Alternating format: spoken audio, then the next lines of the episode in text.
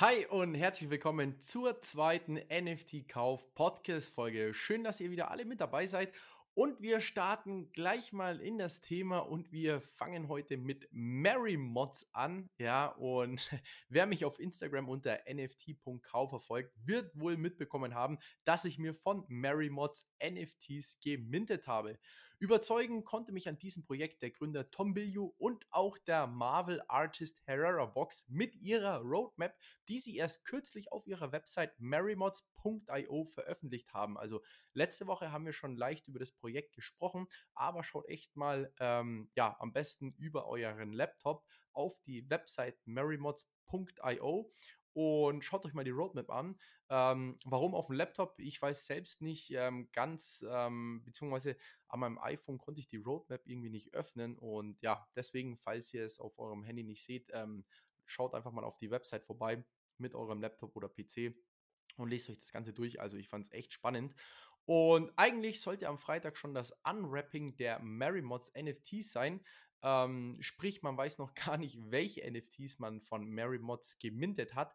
Anscheinend soll dann morgen um 17 Uhr das Unwrapping der NFTs beginnen. Und ich bin ehrlich gesagt schon sehr gespannt, welchen NFT ich von Mary Mods erhalten werde. Und dazu werde ich dann wahrscheinlich auch am morgigen Montag eine Instagram Story mit einem Live-Unwrapping machen. Und ja, die Mary Mods NFTs sind an sich schon, ja, gut weggegangen. Insgesamt gab es ja 10.000 Merrymods NFTs zu minden, wovon schon 9.200 gemintet wurden. Also es gibt noch knapp 800 NFTs. Aber ich denke, die Merrymods werden morgen ausverkauft sein. Vor allem beträgt der Floor Price am Sekundärmarkt auf OpenSea 0,08 Ether und auf Merrymods kannst du dir noch welche für 0,07 Ether minden. Also schon mal ein gutes Zeichen und ich bin wirklich echt gespannt, wie das Unwrapping morgen aussieht.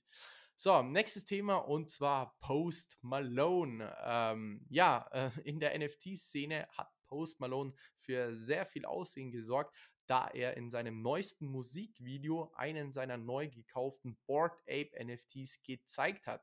Und das Musikvideo hat jetzt schon nach fünf Tagen mehr als 10 Millionen Aufrufe. Bedeutet natürlich auch für die Board Ape Yacht Club NFTs steigende Bekanntheit und in der Regel natürlich erhöhte Nachfrage. So hoch, dass auch der DJ Steve Aoki sich diese Woche einen weiteren Board Ape für einen sechsstelligen Betrag gekauft hat. Und auch Kylie Jenner, eine der bekanntesten Influencerinnen der Welt, wollte sich auch einen Board Ape kaufen, indem sie den Besitzer des Board Apes auf Twitter direkt angeschrieben hat. Aber dieser wollte sein Ape nicht verkaufen. Also echt krass, was bei den Apes aktuell abgeht. Der Floor Price liegt aktuell bei 45 Ether. Das entspricht knapp 200.000 US-Dollar für einen Affen.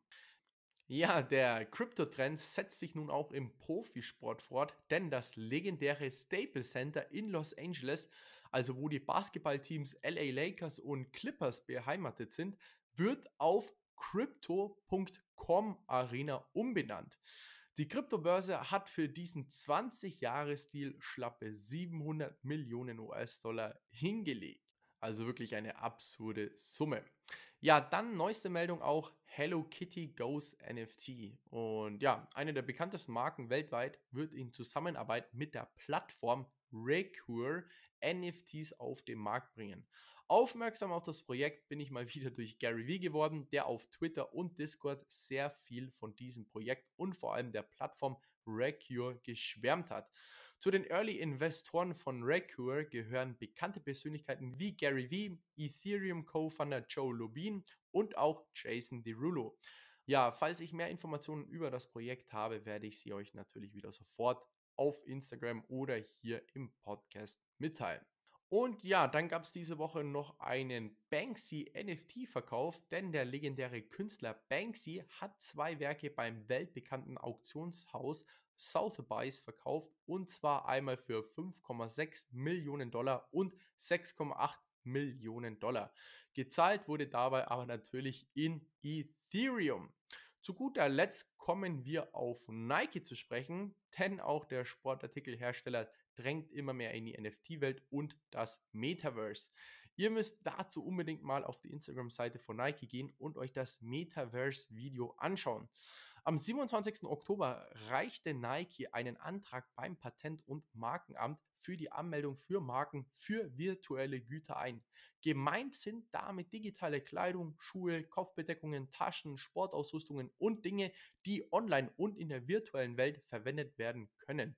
Der Patentantrag wurde neben dem Slogan Just Do It und dem Swash-Logo auch für die Marken Nike, Air Jordan und Jumpman eingereicht. Also echt spannend, was momentan im NFT-Space abgeht.